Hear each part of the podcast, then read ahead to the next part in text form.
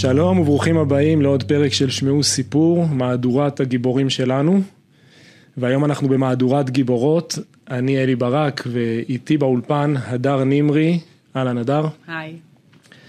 הדר, את אחותה של סרן עדן נמרי. נכון. אה, עדן שהייתה קצינה, מפקדת צוות ברוכב שמיים, עוד נדבר על זה, שזה חלק מתותחנים, אבל זה בעצם איזשהו כלי מעופף. כן, אפשר לקרוא את זה, הייתה מתעצבנת עליך. אם הייתי אומר שהיא מתותחנים או אם הייתי אומר שהיא כלי מעופף? שזה כלי מעופף נראה לי. כן? אה, אז אני מתנצל, עדן, על ה... שאני כבר מתחיל בלעצבן. אה, בואי, אני רוצה להכיר את עדן קצת. את אחותה הגדולה. אני אחותה הגדולה, אה, יש בינינו פער של ארבע שנים, עדן הייתה מתנת יום הולדת שלי לגיל ארבע, כי אני נולדתי ב-25 לנובמבר, עדן נולדה ב-23 לנובמבר, בדיוק ארבע שנים. יפה, אז ממש קיבלת אותה. אז ממש חיכיתי לה, והתרגשתי בטירוף. ושלוש ומשהו שנים אחרי הגיעה גם נוגה, שהיא בת 20 היום. אז אנחנו שלוש אחיות, החברות הכי טובות שיש, עושות הרבה אחיות, תמיד ביחד, מציקות אחת על השנייה. זהו, בואי נעצור שנייה. אחיות זה לא תמיד, לפעמים יש כאילו... אחים, נו בואי, לא צריך להמציא, אפשר, אפשר להיות אחיות הכי טובות, אבל יש גם... מה, גם... קלאש, מה, כל הזמן, ברור. כן, בטח שיש ריבים. ברור. ברור. על הבגדים, על מה לא. אבל גם באמת, אבל זה קרבה גדולה, כי... ולמה תמיד אני, נכון, זה הקלאסי. למה תמיד אני צריך, למה אני צריכה. יש את זה, נכון, נכון. אבל בסוף, למה, למה תמיד אומרים שיש ריבים עם אחים? כי בסוף עם, ה, עם האחים אתה יודע שהם תמיד יאהבו אותך, לא משנה מה, בגלל זה הכי כיף לריב איתם. נכון. אפשר בס... להוציא את הכל. חוזרים הביתה בסוף, כולם. כן, אפשר להוציא הכל כזה. נראה לי שיותר מבוגרים זה הופך להיות קצת יותר דרמטי. אם זה נמשך אז, אז זה כבר כן, בעיה. כן, אבל תמיד דמיינו את העתיד שלנו ביחד, ושנהיה דודות וזה, אבל עכשיו נשארנו אני ונוגה. ממודיעין אתן.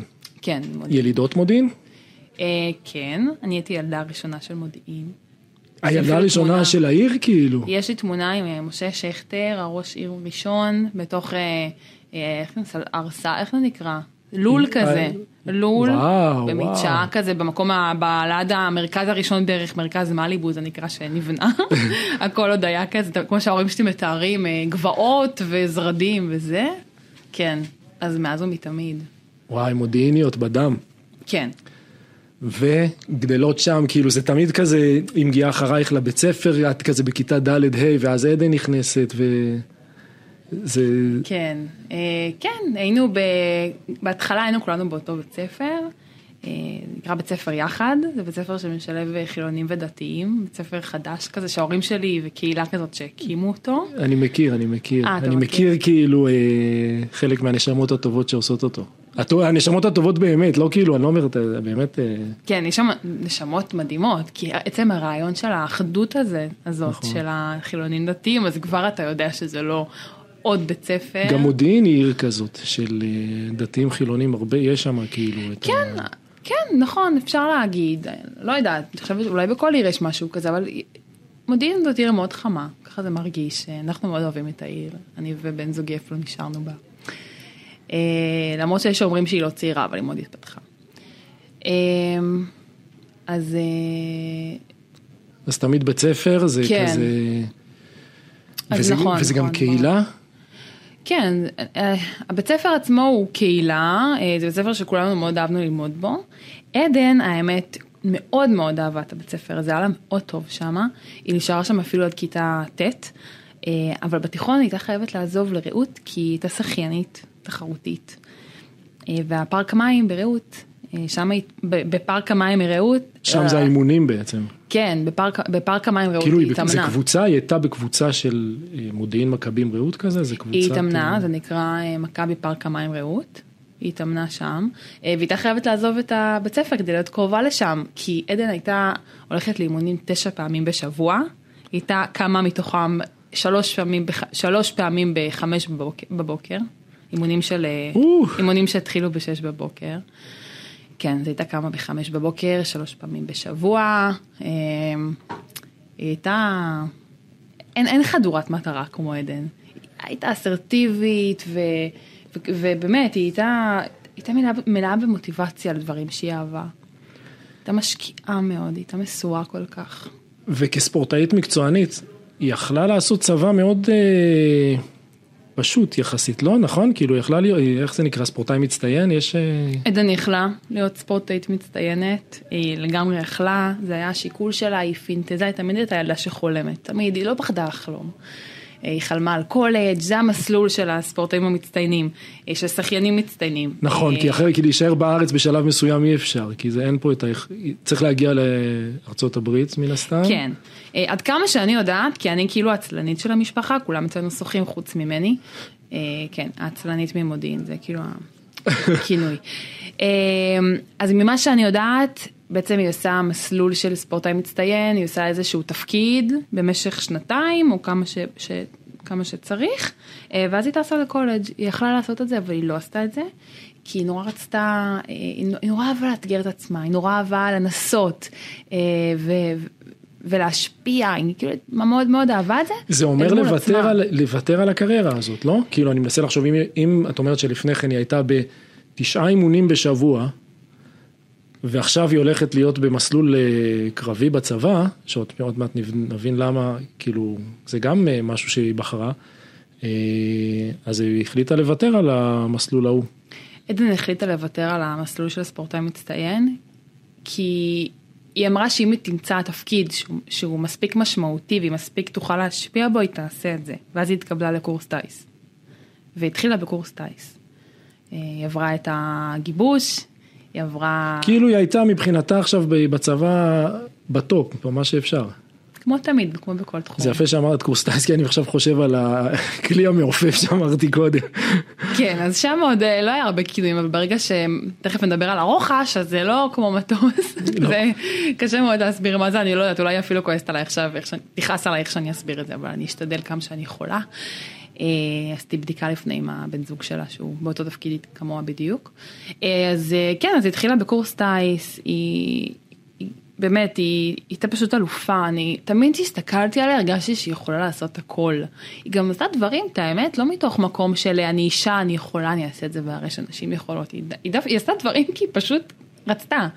כי היא פשוט חשבה שהיא יכולה, שבא לה, שזה נראה לה מאתגר, היא לא... זהו, להתמודד עם אתגר. כן, זה... היא... האמת שבשחייה גם, הם שוחים פשוט בנות, בנים, ביחד בקבוצה, כל אחד בקטגוריה ולפי נשים וגברים. אגב, אז... זה, היא הייתה בשחייה מסוימת, סתם סגנון מסוים, או, שהיה, או שזה... יש, יש סגנון, סגנונות שמצטיינים בהם, אז היא הייתה מאוד מאוד טובה בגב, היא הייתה שוחה גם למרחקים ארוכים, שזה גם מאפיין אותה מאוד, כאילו אם, אם מסתכלים על זה בצורה כזאת אה, אה, רוחנית כזאת, אז היא הייתה ממש שחקנית למרחקים ארוכים בכללי, אבל היא שחתה למשל, היא הייתה צולחת את הכנרת, היא הייתה שוחה אה, משחים, נקרא אה, מים פתוחים. אה. היא שחתה עשרה קילומטרים באילת, היא הייתה שוחה עשרה קילומטרים. היא מטורפת. עשרה קילומטרים בים זה לא כמו לרוץ עשרה קילומטרים, זה מטורף. ברור, ברור, תמיד שיש את האיש הברזל, שזה כאילו זה, אז רצים מרתון ושוחים עשר, אולי פחות, כאילו זה בערך ההבדל, זה כמו מרתון בערך, כן. משהו כזה. לא, היא באמת מטורפת. אני הסתכלתי עליה בהערצה, זה אפרופו אחיות וזה, קנאה ודברים כאלה. זהו, זה אחות גדולה שמסתכלת בהערצה על אחות מתחתיה. אני מה זה הרצתי אותה, כאילו גם מה זה קרובות, זה לא שהרגשתי שהיא... קטנה ממני ומצליחה ממני וכל הדברים האלה. אני באמת כל כך אוהבת את החיות שלי וכל כך, אוהב, כל כך אוהבות אחת את השנייה ואני באמת הרצתי אותה, אני באמת ידע? שמחתי בשבילה. היא ידעה? אני בטוחה שהיא ידעה, כי הייתי אומרת את זה כל הזמן, הייתי מחבקת אותה. אז היא ידעה. ו... כן, אני בטוחה שהיא ידעה, כי אני הייתי אומרת לה את זה. ואז קורס טייס, מתקדמת. כן. ו... אז היא הייתה בקורס טייס, הייתה מה זה גאה בעצמה, והיינו גאים בה, והיה לה קשה, אני לא אשכח שהיא הייתה חוזרת הביתה והאצבעות שלה היו כאלה שחורות, תמיד, עד היום, כאילו, תמיד היא הייתה, תמיד מתאמצת וזוחלת ועושה כל מיני דברים. עד שהיא עברה, היא עברה כמה שלבים, היא הייתה, לא בטוחה איך זה עובד שם, אבל היא עברה שם איזה כמה חודשים, והחלק של הצ'קים זה החלק שהיא סיימה שם את הקורס. היא נפלה בצ'ק 10 אני חושבת, היא הייתה מה זה עצבנית, אבל היא הספיקה לטוס.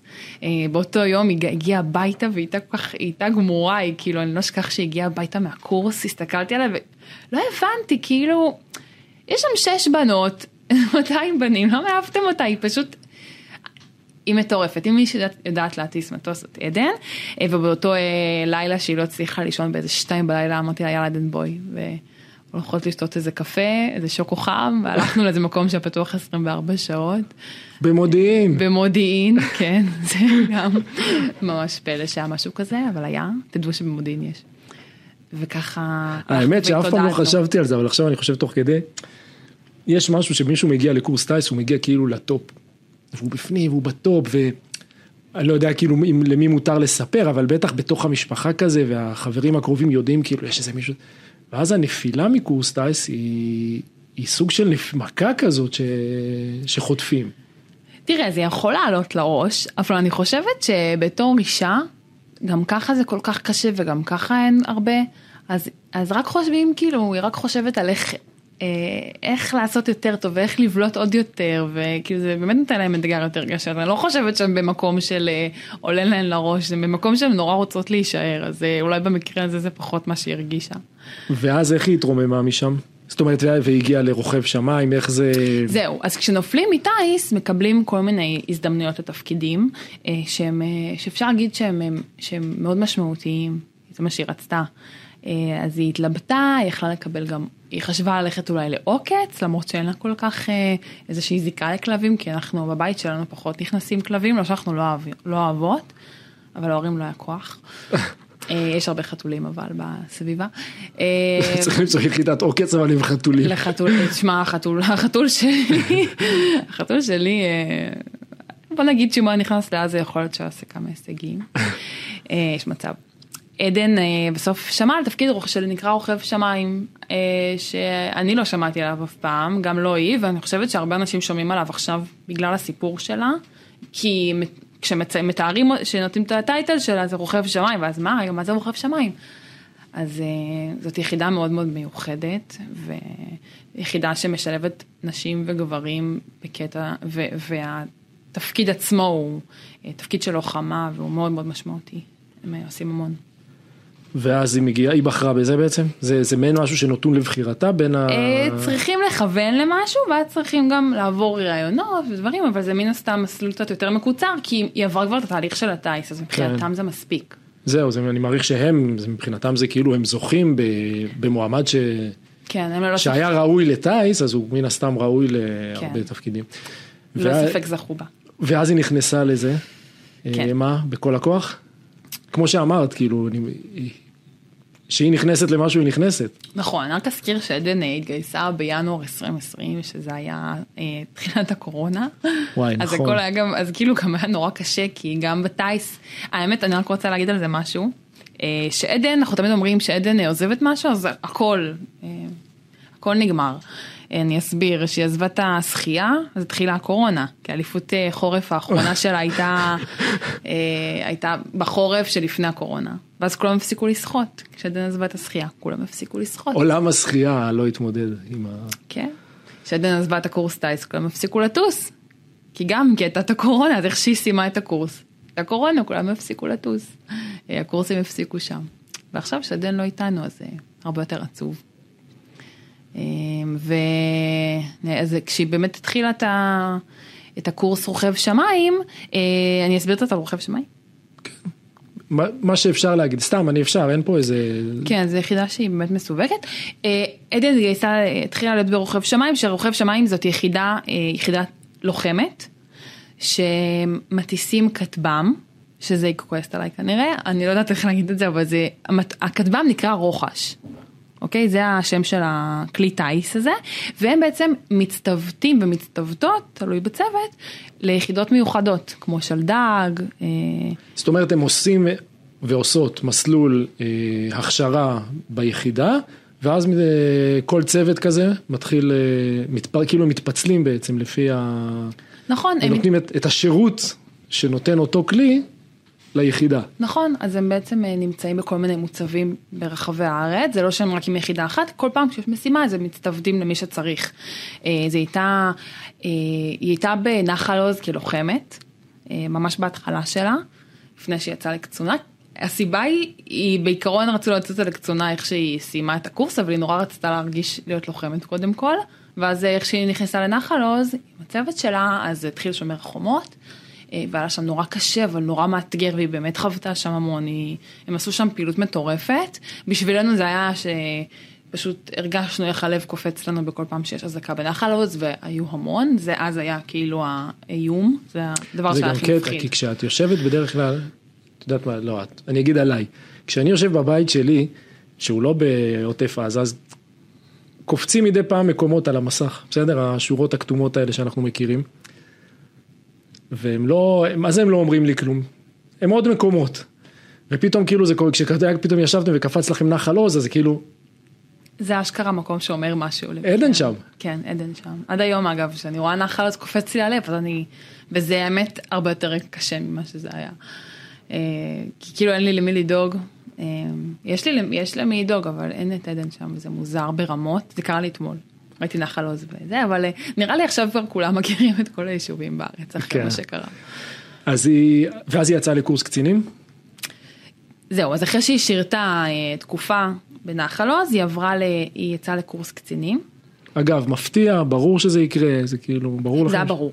היא התלבטה המון, אה, באמת, היא חפרה לנו מה לעשות, מה, היא תמיד הייתה מאוד מתלבטת. וזה גם נורא קינאתי בה, כי בקטע טוב. לא, לא, שאני לא מנסה, אני לא בכוח, אבל אני לא, לא, לעשות הכל- עצמי זה. אני קיניתי בה שהיא מסוגלת אה, להתלבט ולחשוב ולקחת את הדברים ככה ברצינות, כי זה אומר, זה מראה לבן אדם ש, שחולם, שרואה את העתיד, שיש לו אומץ לחשוב ולתכנן, אני יותר כזה, טוב מה, מה שיקרה זה, אני פוחדת לקבל את ההחלטות, מפחיד אותי לקבל את ההחלטות, והיא הייתה מקבלת אותן וחושבת עליהן הכי הרבה שאפשר, אז היא מה זה התלבטה וחפרה לנו, למרות שזה היה ברור שהיא תהיה בסוף בקורס קצינים, כי היא אמרה מה עכשיו כמה שנים וזה, והיה טונות של חלומות, מלא, כאילו מלא, גם עכשיו לאחרונה כבר היא הייתה אמורה להשתחרר עוד, אה, עכשיו, האמת, בינואר. אה, וואו, פתאום נזכרתי בזה. אז אה, בקיצור, אה, היה לה הרבה התלבטויות ובסוף היא כמובן אה, הלכה לקורס, התחילה לעשות קורס קצינים, שם היא גם מכירה את החבר שלה, אה, שהם היו הזוג הכי מדהים שיש, ואחרי שהיא סיימה את ה... שהוא גם מהיחידה. הם מאותו יחידה, כן, הוא היה קורס אחד לפניה, אבל הוא יצא ישר. לא, כי בקורס קצינים אפשר גם להכיר מהרבה יחידות האמת היא שהם אחרות. הכירו בהשלמה. אה, אנחנו ואז בהשלמה זה היחידה, כן, כן. רק היחידה, אין ברירה. אה, זהו, אז אה, אחרי הקורס קצינים היא הייתה קצינת אה, שיתוף אש, קשה, הרבה זמן, והיא נורא נורא חיכתה להיות כבר, בר... לחזור ליחידה, אני זוכרת את המילים האלה, אני רוצה לחזור ליחידה, לחזור ליחידה. כי בעצם קשה זה יוצאים ליחידות אחרות. נכון. היא עדיין רוכב שמיים, אבל אה, ביחידות אחרות, ואז היא סוף סוף חזרה ליחידה, אה, הייתה מפק... מפק"צית בעצם, היו לה שמונה חיילות. אה, היא הייתה כמו האימא האבזה שלה, אימא לביאה יותר נכון, יש לה תמונה שהיא מחבקת את כולם, שלא בדיוק מחבקת, שהיא סוג של מכינה אותם לאיזה מסע מטורף, הייתה עושה מסעות פסיכיים, אה, זה באמת קינאתי בה, כי היא הייתה בכושר בלי סוף כל החיים, תמיד הייתה בכושר, תמיד. אז טוב, בשחייה, זהו, זה מצחיק, אני. כאילו חושב על החיילות שלה, שבאה להם איזה אחת, מה זה בכושר? כן. והיא מצפה כאילו, אחריי. כן, האמת היא שאחת החיילות הייתה איתה אפילו בנבחרת שחייה. אה, יפה. צריכה להיות המפקדת שלה והיא עשתה את זה בצורה מעולה. אה, כן, אז היא הייתה המפקדת שלהן, ואז אה, היא יצאה עם עוד ארבע בנות אה, לקו, לא יודעת, היא יצאה איתם ל... לא יודעת איך זה נקרא, איך, למנח את זה, אבל היא וארבע לוחמות יצאו בעצם לתפקיד רוכב שמיים בצפון. ארבע הבנות האחרות יצאו לקצונה. אה, ועדן בעצם שירתה בצפון. היא הייתה בצפון כל הזמן, היה, זאת הייתה הסביבה שלה שהיא הכירה, אה, כל הפעילות בארדוב עכשיו למשל, שבאמת עשו שם פעילויות מטורפות. עדן ישבה על הווריד של המפקד שלה ואמרה לו שזה מקום שחייבים להכיר ולעשות והוא לא רצה והיא התעקשה ובזכותה הם, מכיר, הם, הם כבר פרסו ועשו שם הכנות והיא אה, הכירה את הגזרה הזאת בצורה מעולה, הם כבר ממש היו מוכנים כי, כי היא הרגישה שצריך, היא הרגישה שזה מה שצריך, ואחרי, ש... ואחרי שזה קרה, עכשיו אפשר לראות את הפעילות שם, שיש שם פעילות בלי סוף. נכון, ואנשים ו... ו- המלכה של הצפון. מלא לוחמים הרי פזורים שם עכשיו, כן. ברגעים אלה מה שנקרא. והמון המון זה באמת בזכותה. זה וואו. מדהים. לא, רק עכשיו גילינו את זה. זה מדהים, באמת שזה מדהים, כאילו, עוד נגיע למה שהיא עשתה בנחל עוז, אבל אנחנו כאילו בכלל בגזרה אחרת, זה עוד השפעות ש... ש... שלה, שם, ברגע זה, ממש, במלחמה. אפילו עד עכשיו. מדהים, מדהימה שלי. ומתי היא יורדת לנחל עוז? אמ, אז בתקופה האחרונה היו הרבה חגים, אז היא יצאה להחליף שם צוותים.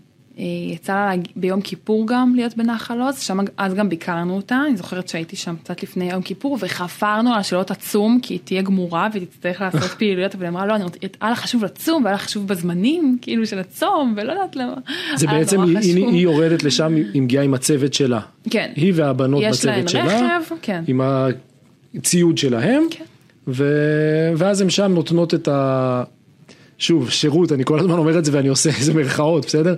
את השירות שלהם לצוותים שיושבים שם. כן. כן. וזה היה מגולני שם? מי שהיו, אז ביום כיפור, אה, אני די בטוחה שזה הגולני. אה, שוב, הן מגיעות למוצב, הן לא מכירות את האנשים שם, הן לא מכירות. כן. היא במקרה הכירה קצת כי היא הייתה שם בלוחמה, אבל אה, מגיעות, צריכות ככה להכיר את המקום, קצת את האנשים פה ושם. אני די בטוחה שהיו שם גולני, כי אני זוכרת שראיתי אותם, ואני גם זוכרת שהיינו שם ביום כיפור. אה, כבר ראינו שם, ראינו שקצת המקום קצת מוזר, אתה יודע? כאילו משהו שם לא היה נראה, משהו שם לא היה? נראה טוב.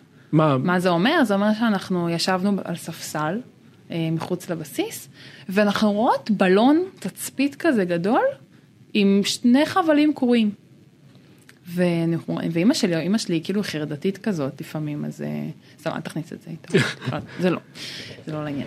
בקיצור, אימא שלי רואה שם, אה, היא רואה את הבלון, ואני ואימא שלי מסתכלות, ואימא אומרת, אה, שני החבלים קרועים. ואני ועדן כזה, למה נראה לך? זה סתם נראה ככה, זה כאילו מרחוק, וזה וזה וזה. אמא שלי אומרת, לא, לא, החבלים קרועים. יום, יום אחרי עדן מתקשרת, היא אומרת, הדר, את לא מבינה, אני כזה, מה? נכון הבלון תצפית הזה שאתמול אמא אמרה שהוא קרוע, אז הוא עף ליישוב, מצאו אותו ביישוב אז הוא סמוך. השתחרר לגמרי בעצם. כן.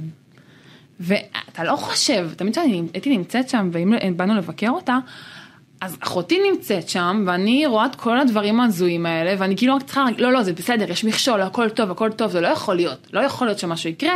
נכון, אני רואה את עזה מטר בערך מפה, אבל הכל בסדר, לא יכול להיות שיקרה משהו. חוץ מזה, הבסיס היה נראה פרוץ לגמרי, הכל שם היה נראה פרוץ והרוס, והקירות היו נראים כאלה, כאלה מאפנים. כאילו באמת, הייתי צריכה מה זה להרגיע את עצמי באותו יום שביקרנו אותה. אמ, זהו, ואז אה, אחרי הביקור הזה, שהיה קצת מוזר ומלחיץ, אה, ועוד פעם, הדחקנו והדחקנו, כי מה, מה, זה לא התפקיד שלנו, אנחנו לא יודעים כן, מה לעשות. יש לזה גם את הצד השני, זאת אומרת, אם הכל פה כאילו כזה פרוץ וכזה, אז, אז אולי באמת לא מסוכן פה. בדיוק. וזה נראה לי מה שהרבה חשבו. כן. אבל שוב, מה אימא ואחות יכולות לעשות? כאילו, מה אני אעשה?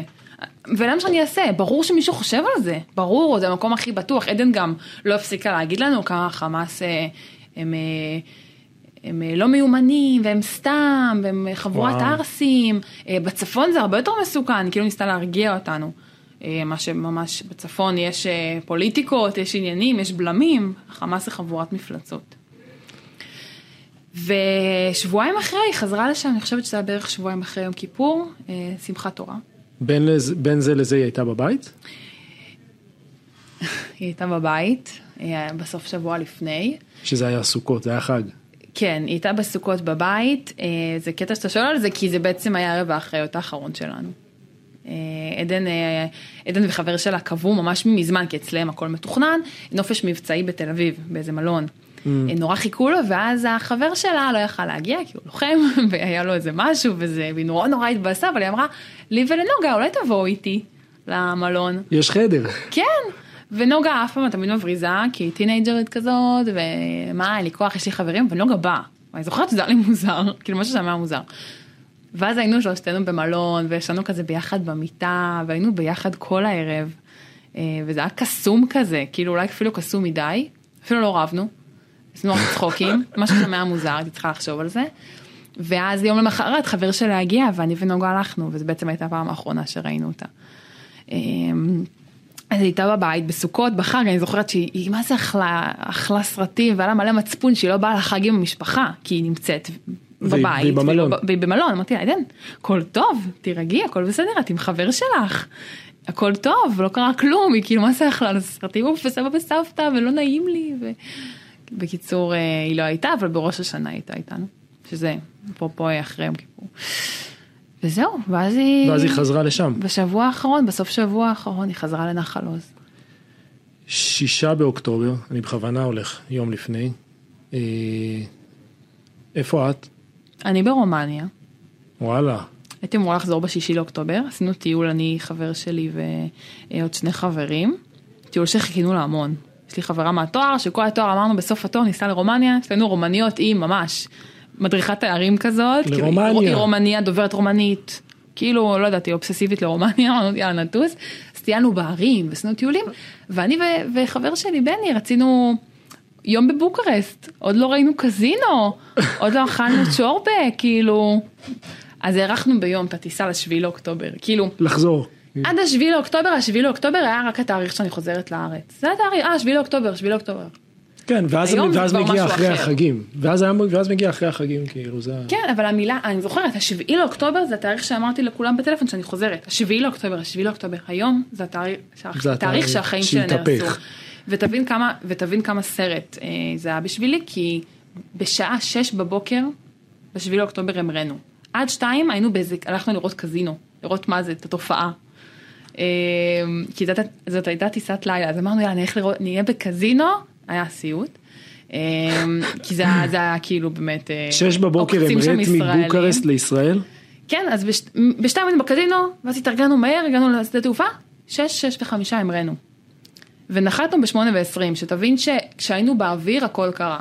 לא היה לנו אפילו סיכוי לשמוע ציוץ, כי, כי בשש, שש וחמישה עוד לא היה שום דבר. כלום, כן. זאת אומרת שאני באוויר, מנסה לא להירדם כדי שאני אשן טוב בבית כל היום אחר כך, כדי שאני אוכל אה, לאפס את אה, עצמך. להתארגן ככה, לח- לחזור לחיים. נוחתים בשמונה ועשרים, אני פותחת את הפלאפון, רגיל, חוזרים לשים הרגיל. אגב, נחיתה רגיל גם, זה מעניין, כאילו נחיתה רגילה. לא היה איזה... יום לפני אפילו הלכנו לראות את הבית של סבתא שלי בבוקרשט, אה, איפה- מאיפה שהיא ברחה לארץ. הבית ההיסטורי. כאילו. כן, שתמיד רציתי לראות אותו, הבית שהיא ברחה ממנו לארץ, אז כשהגענו, ל... כשהתחלנו לנחות, הייתי כזה מאוד עייפה וקצת כזה מסובבת כזאת, והייתי כזה יואו, ישראל, איזה כיף, אתמול הייתי אצל סבתא שלי, עכשיו אני בישראל, איזה יופי, איזה סמלי זה, כאילו, וזה וזה. נוחתים, הכל רגיל, פותחים את הפלאפון, מתחברים לסים כמו איזה מכורים לפלאפון כזה, פותחים את הטלפון, מבול של הודעות, מבול של הודעות, כל המטוס בהיסטריה, מלא רעש, מלא רעש. במקרה החברת לואו-קוסט שקנינו הושיבו אותנו, הושיבה אותנו ביחד ברנדום סיט, שזה לא קורה, אז היינו גם ביחד. זה לא כן, קורה, בדרך כלל כן. מפרידים את כולם כן. לשני הקצוות אלא של אם המטוס. תשלמי. אלא אם משלם, לא שילמנו, היינו ביחד. ופתאום אני רואה הודעה מעדן בשבע ועשרים, אז אני רואה מלא מלא הודעות של פיקוד עורף וזה וזה וזה, לא מסתכלת על כלום, רק, מח... רק רוצה לראות אם יש איזושהי הודעה מעדן, כי אני יודעת שהיא בנחל עוז, כי דיברתי איתה 17 דקות, יום שישי התקשרה אליי ב-11 בלילה, משהו שלא קורה אף פעם, היא תמיד נורא עסוקה בצבא, אמ, ואני רושמת, היי, אני בסדר, תיכנסו למרחבים מוגנים, בשבע ועשרים. אז אני נרגעת, כי אני רגילה לדאוג לה, בשומר החומות דואגים, לחוצים, לחוצים, עדן שולחת הודעה, נרגעים. במהלך השנה, משהו קורה, נבהלים, עדן שולחת הודעה, נרגעים. אז קיבלתי את ההודעה שאני צריכה בשביל להירגע. אבל משהו היה שונה, והמטוס, אנשים התחילו להגיד, יש מחבלים בכל מקום, הם עם טילים על הגב, הם בכל מקום. אני כאילו, הבנתי שזהו, עוד רגע מפציצים את המטוס. זה מה שהבנתי. כן. אני הבנתי שזה סוף העולם, והייתה אזעקה גם, איך שנחתנו. אז, אז הכל היה כאוטי, אפס שעות שינה, כי שמרנו את השינה. ואני קולטת שאחותי נמצאת ב... ש- שדה נמצאת ב... באזור האסון, ואני לא יודעת מה לעשות. ואז מה קורה בנתב"ג? אתם כאילו, אוקיי, משחררים מזוודות, הכל עובד תקין כאילו, דרכונים, איך זה, הכל, יש אזעקות במהלך הדרכונים. ואז יש מרחבים, יש כאלו הולכים מרחבים מוגנים מוגנים. יוצאים. נכון, הולכים למרחבים מוגנים, יוצאים, הדרכונים תמיד מתעכבים, ואז יש עוד פעם אזעקה, נכנסים, אה, וכשנמצאים בתוך מקלט, אז כל החדשות שאני מנסה להימנע מהם, כדי לא להיכנס לפאניקה, מגיעות אליי בב- בבום, כי כולם מקריאים, ויש סרטונים היום, ואתה יודע, כן. טלגרם וזה, ושמעתי דברים ממש מפחידים, וניסיתי כל הזמן להירגע, הכל טוב, אה, הכל בסדר, ניסיתי באמת להירגע, אבל אני זוכרת איך הפה שלי היה קפוא, איך הוא היה יבש, הגוף היה כל כך מפוחד, כי לא הבנו מה קורה, ואתה צריך להבין, עלינו לטיסה, היינו ברומניה, בקזינו, כאילו, שזה, שזה זה- ההפך זה- מלהיות הע- בזירת העולם התהפך טירוף כאילו. העולם מתהפך. אה, כאילו שטסנו כמו הטיסות האלה שיש תמיד בסרטים שנוחתים איזה 100 שנה קדימה או במקום אחר, אז ככה הרגשתי. אה, וזהו, ואז אני מנסה להבין מה קורה. מגיעים הביתה, במקרה גם חנינו. איכשהו חנינו בחניון בנתב"ג, זה בחיים משהו שלא עשינו. אה, הגענו הביתה, הייתה עוד פעם אזעקה, סבתא שלי בטלפון בפאניקה, יש מלחמה, הדר, יש מלחמה, יש מלחמה, ואני כזה, מה קורה? זהו, ולאט לאט אה, אני מחכה כבר לשמוע מעדן, ועדן לא יוצרת קשר. אבל בסדר, אז בהתחלה אמרתי, טוב, אין שם קליטה, אמרו שאין קליטה, לא ידענו מה קורה. גם יש את המחשבה ש... שהיא באירוע, אין לה זמן, נכון. כאילו סבבה, היא כתבה בשבע ועשרים איזושהי הודעה כדי לתת uh, את האות חיים, אבל עכשיו היא באמת, ב... היא באמת באירוע שאין לה, לה פנאי עכשיו להתחיל uh, להתכתב עם כל מי שדואג לה. נכון, שמענו ששתי חיילות של הפצועות, uh, שהן עכשיו בבית חולים כבר, זה היה בסביב בצהריים, אז הבנתי שכנראה הן הפעילו את הרוכב שמיים ונפצעו מאיזה פצמ"ר. אה, ועדן כנראה בחמ"ל, כי היא בחמ"ל ובדרך כלל כשהיא כקצינה אז היא בחמ"ל לפעמים, אני לא בדיוק יודעת, אבל הנחתי שהיא בחמ"ל והן מפעילות ונפצעו, אז בסדר, עדן, בחמ"ל והיא בסדר, מה שהיום, אה, להיות בחמ"ל בנחל עוז זה הדבר הכי גרוע שיכול להיות. כן. אה, היה, אז. ולא ידענו מה קורה, לא ידענו מה קורה, הבנו שהן פצועות. הן כבר ידעו בשלב הזה מה קרה לה, אבל לא, לא אמרו לנו. ואנחנו במתח, במתח, ועם הזמן מקבלים פתאום עדכונים שראו את עדן ושהיא בסדר. ואז אנחנו לא כל כך מבינים מה זה, זה כאילו נפתח איזה סוג של חמ"ל ביתי? כן, נפתח חמ"ל ביתי. מתקשרים עם uh, הורים של, עם, אני, איך זה עובד, כן, כן כזה? נפתח חמ"ל ביתי, uh, אנשים מהקהילה אפרופו של בית ספר יחד, באים אלינו, יושבים איתנו, uh, ביום שבת, שראשון ושני כבר, נמצאים איתנו כל הזמן, מנסים להבין איפה עדן. אה, ולאט לאט ההיסטריה מתחילה לגדול, כי עדן לא יוצרת קשר. אה, אני לא הייתי מסוגלת לכתוב לה הודעה או להתקשר אליה, כאילו הייתי מסוגלת רק, רק בשבילו עכשיו לחשוב שזאת הודעה כזאת שאחר כך אני אראה אותה בדיעבד, כאילו, שהיא כן. לא ענתה לי. לא הייתי מסוגלת, אבל באמת האמנתי שהיא בסדר. ההודעה אלייך בשבע ועשרים זאת ההודעה האחרונה שהגיעה כן. ממנה? כן, הייתה עוד הודעה שהיא שלחה בקבוצה של המפקדים, שהגיעה אלינו אחר כך, שהיא אומרת... אה, שהיא מצלמת את, ה, שהיא מצלמת את המיגונית של, של הבנות שהיא הייתה בה, והיא המיגונית רושמת... המיגונית בתוך המוצב. כן, והיא רושמת אה, איפה שהיה אסון המיגונית בעצם.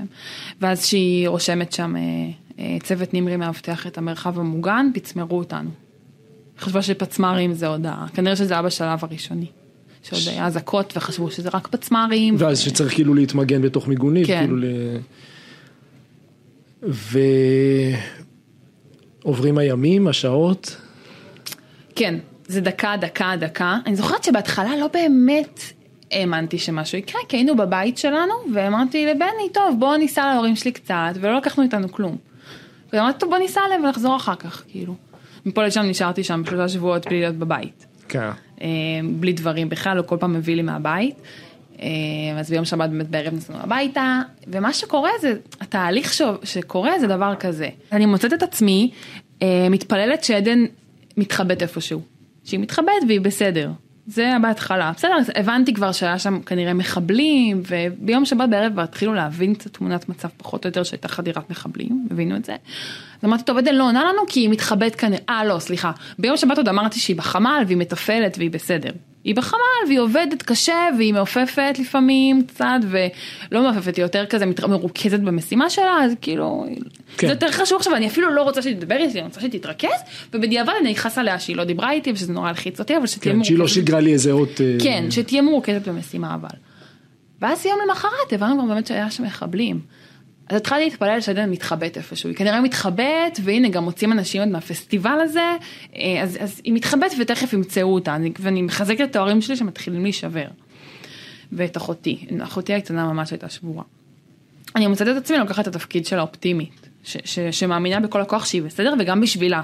כי היא בסדר וזה לא פייר שאני עכשיו אתחיל כבר אה, לבכות עליה, במקום פשוט להאמין שהיא בסדר ולשדר לה אנרגיות טובות. ואז אני מוצאת את עצמי מתחילה אני מוצאת, מוצאת את עצמי, מתחילה לקוות שהיא פצועה. שהיא פצועה והיא נפצעה, פינו אותה לבית חולים, והיא בלי הפלאפון, כי הייתה פצועה, ותכף היא תדבר איתנו. ואז גם את עושה עם זה משהו? זאת אומרת, את מנסה כן, לפנות, אנחנו מנסים... אה, בסורוקה, לא יודע, ברזילי. כן, הבנו שיש פצועות אלמוניות. דודה שלי רופאה, אז התחילה לנסות לברר לנו, בשלב הזה אי אפשר להיכנס לבתי חולים, יש כן. כאוס לא נורמלי. אה, וגם לא הייתי רוצה את זה בשביל המשפחה, היו טונות של אזעקות, היה בלאגן שלם, והיינו הולכים. אבל באמת ביררו לנו את הסיפור הזה, אה, וכבר היינו כבר שלב אחד מללכת בעצמנו.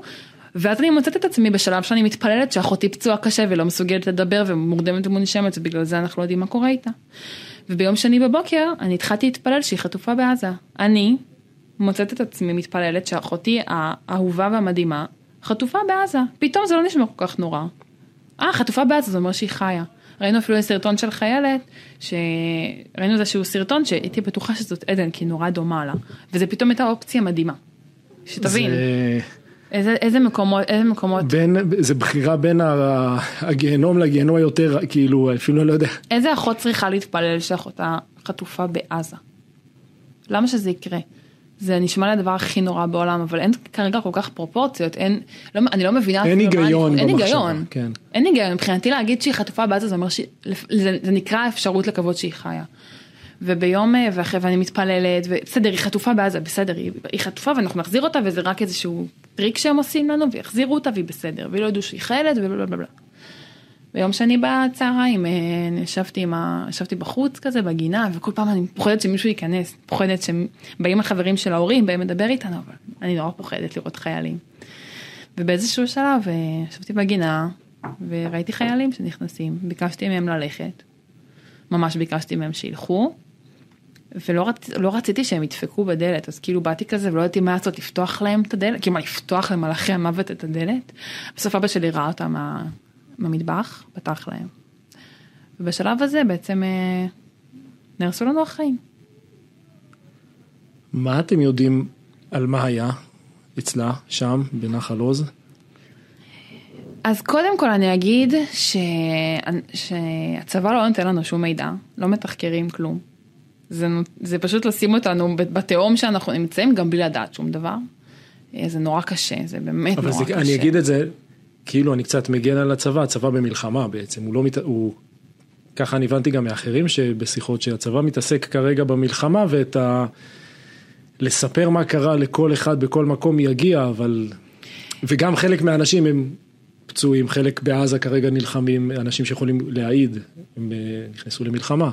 אבל בסדר, אני לא על אנשים- תפקיד אה, דובר צה"ל. יש. המון אנשים שיכולים יכולים להתחיל לתחקר, יכולים גם לדבר איתנו ולהגיד לנו, אתה יודע, לתת לנו תמונת מצב, כמו שאתה מזמין משלוח, ואתה יודע איפה המשלוח שלך נמצא בכל שלב, אז כן. להגיד לנו באיפה התחקיר נמצא בכל שלב, גם אם זה אומר, תכף אנחנו נתחיל ישר אחרי זה וזה מתחקרים, הולכים לדבר עם זה וזה, אין לנו את זה.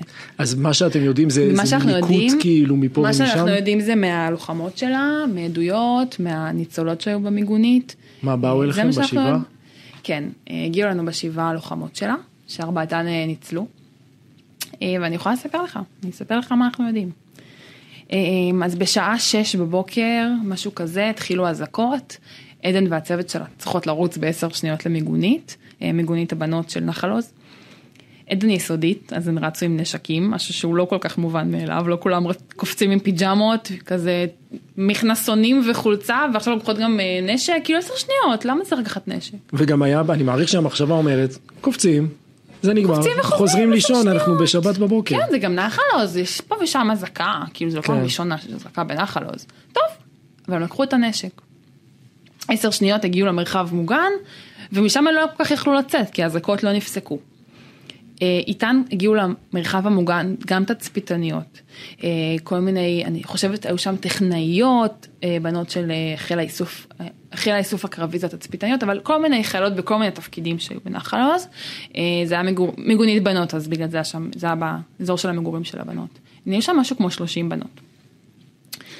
אז בהתחלה באמת היו שם פצמ"רים ואזעקות והם ככה, זה היה נורא מלחיץ כי היה הרבה בומים, אבל בעיקרון חיכו כזה שזה יסתיים ולחזור לישון, אבל זה לא נגמר. אה, עדן האמת, בימים שלפני זה נורא רצתה להטיס שם את הרוחש. היא נורא נורא רצתה. אה, כי, כי היא הבינה שמשהו שם, היא רצתה, היה לה איזשהו רצון להפעיל רוחש, אבל לא נתנו לה. איזה אה, קטע. לא נתנו לה. עדן הייתה מאוד, אה, מאוד יסודית ומאוד גאונה, עדן גאונה. אז אה, היא היא, ידעה וגם, אתה יודע, זה לא משהו חדש, שידעו דברים ו, ולא עשו, אה, אבל היא ככה, כנראה קצת הרגישה ששיט, למה לא הפעלתי את הרוחש, משהו קורה פה. ואז התחילו יריות, אחרי כמה זמן. אני לא יודעת מתי היא שלחה את ההודעה, כי יכול להיות שזה הגיע בדיליי גם. יכול להיות שזה כבר היה נכון, לפני. נכון. באיזשהו שלב אה, נכנסו מחבלים למוצב, והיום זה כנראה היה המוצב הראשון שהותקף, כי הוא המוצב הכי קרוב לגבול. מהמם. יכול להיות שזה גם, זה כנראה היה במקביל, אבל אליהם נכנס כוח נוח'בה מאוד מאוד מיומן. אה, חיילי הוא. גם מוצב מאוד מרכזי אה, בגזרה. כן, מוצב מרכזי, אימא שלי אומרת שהיא עשתה קמפינג בעזה, ככה עכשיו בדיעבד היא מבינה כמה היא לא הייתה מוגנת, היא ישנה שם בקמפינג. אה, אז נכנסו, הם שמעו יריות מהמיגונית, אני מדברת מתוך המיגונית. הם שמעו יריות, קרבות, אה, שמעו המון בומים. אה, היחידות שהיו שם עם נשק בעצם זאת עדן וארבעת הלוחמות שלה. אה, המיגונית זה משהו כמו מלבן, כזה, אוקיי? כן. פתוח. יש שני פתחים משני הצדדים. שני פתחים שבהם יש איזה קיר בטונדות כזה. זה בטון, כן. בטון, בטון, בטון, הכי מאפן שיש, כאילו על עזה, ומתוך קופסת בטון כזאת, יציקת בטון, לא יודעת מה זה הדבר הזה. אז הן היו שם, ועדן הבינה שהיא עכשיו צריכה לנהל את האירוע. היא הבינה, היא ראתה מסביבה, היא ראתה שיש פאניקה גדולה מצד הלוחמות, מצד התצפיתניות, מצד הבנות שהיו במיגונית, כי בעצם הרוב שם היו בלי נשקים. כמו, כאילו, מה אני יכולת לעשות? הן שומעות בומים ואין להם איך להילחם. אפרופו, אה, כאילו, למה הן נמצאות בגבול עזה בלי איזשהו אמצעי כן. לחימה? עדן הבינה שהיא המפקדת של האירוע הזה, של אירוע המיגונית, נקרא לזה ככה, אה, ומהעדויות שאנחנו מבינים, עדן התחילה להרגיע שם את כולן, בזמן שהן מסביב. אזעקות, פיצוצים. יש אזעקות, כולן מתקשרות להורים, נפרדות, מתחילות לכתוב דברים. עדן בזמן הזה רק מתפקדת, ואפילו כתבה לנו ש- שהיא בסדר באיזשהו שלב כנראה לפני, אבל עדיין, כאילו, היא התעסקה בלהרגיע, היא הבינה שהכל יהיה בסדר, היא על זה. אמ, אז כשהירי התחיל להיות מסיבי, עדן בעצם אה, התחילה לתפעל את האירוע, היא עמדה בפינה השמאלית של המיגונית, שזה קרוב בעצם לכניסה לבסיס, ובעצם למקום שהרעשים הגיעו ממנו. ארבעת הלוחמות שלה עמדו מצד ימין, רחוק. אמ, אז עדן עמדה עם הנשק שלה בפתח הכי מסוכן, לבד, ממש לבד. אנחנו עדיין לא יודעים כל כך את ה... מה, לא, שוב פעם, לא יודעים מה היה שם בשעה וחצי האלה. אנחנו מתים לדעת מה היה שם, היו שם איזה שעה וחצי. מה היה? מה היה בפנים? למה הייתה שמה? למה? מה קורה ביתר המוצב. כן. זה גם, ברור. ברור, אבל מה, למה אף אחד לא שומר עליהן? כן. אה, ברור, למה בכלל הגיעו אליהם. עדן עומדת שם לבד, כשנכנס מחבל ראשון, ויורה עליו. אני חושבת, כל הזמן מנסה לדמיין איך אחותי נראתה עם הפיג'מה שלה והנשק מול המפלצת הזאת. איזה מין תמונה זאת, בא לי שמישהו יצייר כן, לי את זה. כן, וואו. אז עדן, אה, המלכה הזאת עומדת שם ויורה עליו, נפגעת מהעדויות ששמענו.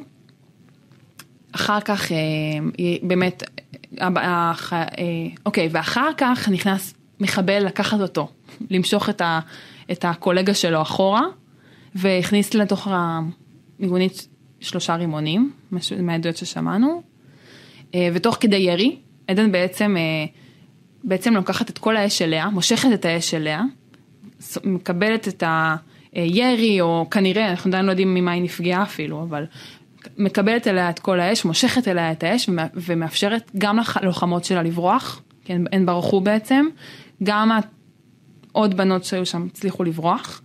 אה, עשר בנות הצליחו לברוח לחדרים, להסתגר שם ולהינצל. עוד חיילת שהייתה בשבי חזרה מהמיגונית וניצלה. אז זה 11 בנות כבר, יש עוד בנות שנמצאות בשבי, אה, והיו שם גם הרוגות. וגם עדן שלי. דיברת הרבה קודם על עדן, כאילו, על הקטע שהיא, אה, שהיא חדורת מטרה, והיא אתגרים זה מבחינתה. עכשיו, אני...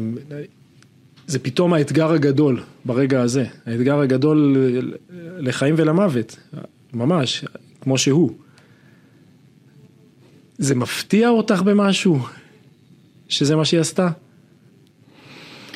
אה, תראה, אני יכולה לדמיין אותה בהמון סיטואציות, שהיא מצליחה, והיא יכולה, וגם היה קשיים, כן? זה לא שהיא, לאף אחד זה לא, כלום לא, לא הלך לה חלק, תמיד היא הייתה צריכה להתמודד עם קשיים. סיטואציה כזאת היא קיצונית מדי. היא באמת קיצונית מדי. חבל שאתה צריכה להתמודד איתה. אה, אבל אני רואה אותה, אני רואה אותה לוקחת את הפיקוד, אני רואה אותה מתפעלת את זה, ואני גם רואה אותה בטוחה שהיא תהיה בסדר. כאילו אני בטוחה שהיא עשתה הכל בצורה הכי טובה, היא פשוט התמודדה מול מפלצות. אז אה, אין שם חוקים. יש חוקים לקרב, יש חוקים, יש כל מיני תרגולות, אבל פה זה כן, פה זה טירוף. מעין באמת קרב ללא חוקים, גם כן. ב... אין חוקים. הרי בסוף שנכנסו בודדים להציל, יחידות, אנשים ששמעו בבית, לקחו נשק ורצו ודברים כאלה. כן. אה, באיזשהו כאוס מטורף, כאילו, שבאמת מי שלא היה שם כנראה לעולם לא יוכל להבין את זה. כן, אנחנו גם, אה, תראה, יש הרבה שאלות גם עם המצב הזה, כי הייתה שם הפקרות מאוד גדולה. אה, מלבד המיגונית, אה, גם ש- החילו, אנשים שהגיעו לחלץ בעצם, אז הם לא בדקו להן דופק, לא, בעצם הפקירו שם את הבנות. יש, אנחנו יודעים אפילו על מפקד בכיר שהביאו מסוק להציל אותו שם, וכל החובשים היו איתו, ובעצם הבנות שם היו לבד, כאילו אף אחד לא הציל אותן. אה, אף אחד, עברו לידם, חילצו, עברו לידם, כי היה חייבים לעבור, זה מעדויות שאנחנו יודעים, עברו ליד, בתוך המיגונית כדי לצאת, אף אחד לא הרים אותה, אף אחד לא הציל אותה, אף אחד לא בדק לה דופק אפילו. זה גם מה שכל כך קשה, שאני כל הזמן מנסה לדמיין, זה היה פתאום, אתה מתנחם מכל מיני דברים, זה היה מהיר, פתאום זה מנחם, כאילו. אבל אני לא יודעת אם זה היה מהיר, יכול להיות שהיא באמת חיכתה שמישהו יציל אותה. זה הרבה מחשבות של מים. כן, מה אם מישהו באמת היה רגע עוצר ובודק לה דופק, או אפילו לא בודק לה, לוקח אותה משם. עדן יצא משם רק יום ראשון. היא הייתה שם לילה שלם, היא הייתה שם יום שלם, בחוץ. אה, זה מטורף, זה באמת מטורף, כאילו ההפקרות הזאת שהייתה שם, אתה יודע, כאילו אני אומרת כזה, זה לא היה צריך לקרות בכלל, הדבר הזה. נכון. כאילו... ואת אומרת, גם הגדול לא צריך וגם הפרטים, וגם כאילו... וגם הפרטים, הם... כן, תקחו, תרימו אותם משם, כאילו. עדן הייתה גיבורה גדולה, אבל uh, הגיבור שלה לא הגיע. אנחנו שלושה חודשים וממש, איך שהשבוע היה שלושה חודשים אחרי. את אה, נושאת את התואר הזה שלושה חודשים. כן. אה, תואר שאף אחד לא רוצה.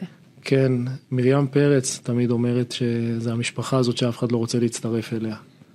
כן. יש לה איזה... כן. זה קשה. זה גם לשמוע פתאום את השמות האלה, שתמיד שומעים בטלוויזיה כמו מיר... מרים פרץ כן, למשל. היא, היא, היא דמות, כאילו, ואת פתאום... כן, וזה הדמות, הדמויות האלה שתמיד שומעים אותם בתקופות האלה הקשות וזה, וכל מיני עמותות ששמעתי, ופתאום להיות חלק מזה. פתאום אני, אתה יודע איך אני פוחדת מיום הזיכרון? אני מתה מפחד שהוא יגיע. זה מטורף, זה כאילו, אני, הרי כל יום הזיכרון כל כך פחד, תמיד הייתי כזה, עדן לידי, אוקיי, אוקיי, הכל טוב, עדן לידי, הכל בסדר, ועוד את הסיפורים של כולם, וזה נורא נורא קשה, אבל עדן לידי, משפחה לידי, הכל טוב, ואני אומרת לעצמי, אבל רגע, השנה שעברה אני גם דאגתי, אבל היא הייתה לידי וגם לפני זה, איך השנה זה לא הולך להיות ככה, איך, איך זה קרה, איך זה קרה לנו. תדע שזה הזיה, כאילו שאי אפשר לקלוט דבר כזה קורה. אז אני אומרת לעצמי, מה, אנחנו מאלה שזה קורה, קורה להם, כאילו.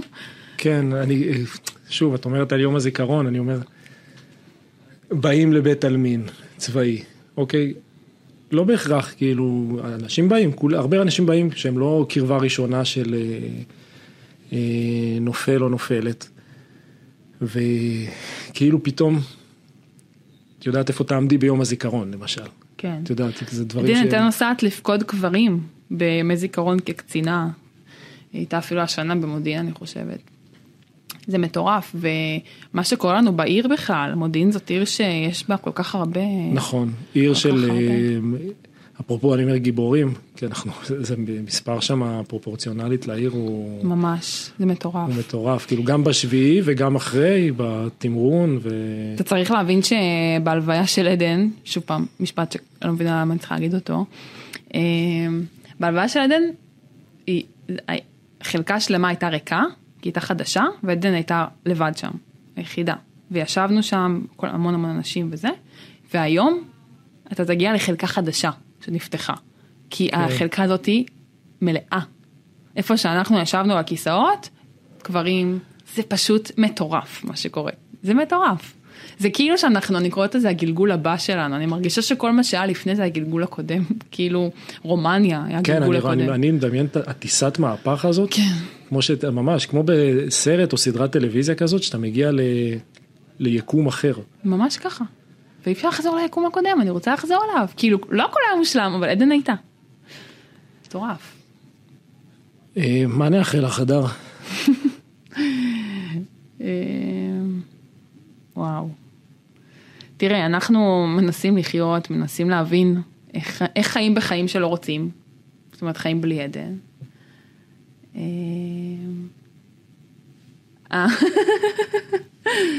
אה. אפשר לאחל לי מזל טוב לאירוסים. זהו, אני יכול, אני... את עם טבעת, אה,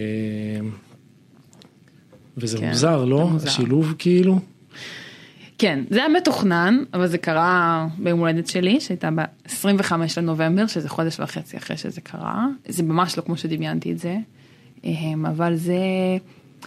תראה, זה, שימ... זה מה שנקרא שמחה שמעולה בעצם, אני לא חושבת שאי פעם הבנתי את המשפט הזה, כמו ברגע ש... שבני הציע לנישואים. אבל אה, אני חושבת שיש בזה, איזה, איזה, איזה, יש בזה איזשהו מקום שרואה את ההמשך, פשוט סמל ההמשך, זה מה שזה בשבילי כרגע. אה, אז אני חושבת שאפשר לאחל לי גם, אה, לאחל לי המשך, המשך טוב. אה, אנחנו בחיים חדשים עכשיו. אני חושבת שכולם באיזשהו מקום. כן, תראי, אני אגיד לך משהו, מה שנקרא נחתור לסיום. משהו בדמות של עדן נתפס לאנשים. יש איזו תמונה של הסלפי עם לוחמות, עם חיילות שלה כזה, משהו שמאחוריה לדעתי איזושהי תמונה שרצה, שעם ה- שני ארונות על הכתף, לפני... ומשהו בדמות הזאת של המפקדת שהייתה שם בשביל החיילות שלה, אה, כמו שאמרת, שלא פחדה מעבודה קשה, שחיפשה אה, אתגרים, לא פחדה מהאתגרים, וברגע הנורא, היא הצילה אנשים, אה, את יודעת, זה אמיתי, הם הגיעו אליכם, דיברתם איתם, כן, דיברתם איתן. כן. אה, שהן חיות בזכותה, זה כאילו לא דבר מובן מאליו וזה לא דבר שאפשר, ל... אי אפשר להקטין אותו, כאילו זה דבר עצום. אה, אנחנו מנסים קצת כאילו לתת את האור הזה על האנשים ש... שנדע מי היום אנשים ששילמו בחייהם בשביל שאנחנו נוכל לחיות פה. אה, ועדן היא בהחלט כזאת, שהאור שלה ילווה אותנו, ילווה אתכם, שהמשפחה תתרוממו, תאירו את האור שלה. הלוואי. האמת שאתה אומר שהיא הצילה אותנו, אז אני כאילו מרגישה כל הזמן שאנחנו כאן, שאני כאן בזכותה. כאילו אני חושבת כל אחד בלם משהו, כאילו היא הצילה אותנו, אבל היא בלמה משהו אחר, כאילו בזה שהיא נכון, נכון. זה, זה כזה אי אפשר לדעת אפילו, אבל... אה, ואני מקווה שיום אחד אני גם אוכל להתנחם בזה שהיא הייתה גיבורה, כי מבחינתי החיים שלה הם הכי שווים בעולם, ואני רוצה אותה כאן. אבל אה, אם כבר, זה מה שקרה, אז אה, אני מברכת את כולם, מקווה שהמחכה כבר שגם החטופות יחזרו, כדי שהיא גם, נוכל גם לדעת שאותה אני אצילה. אה, וזהו, וכל פעם שאתם, אה, ביום לפני שזה קרה, היא דיברה עם אה, חבר שלה והם תכננו תוכניות לעתיד, היה לה המון תוכניות.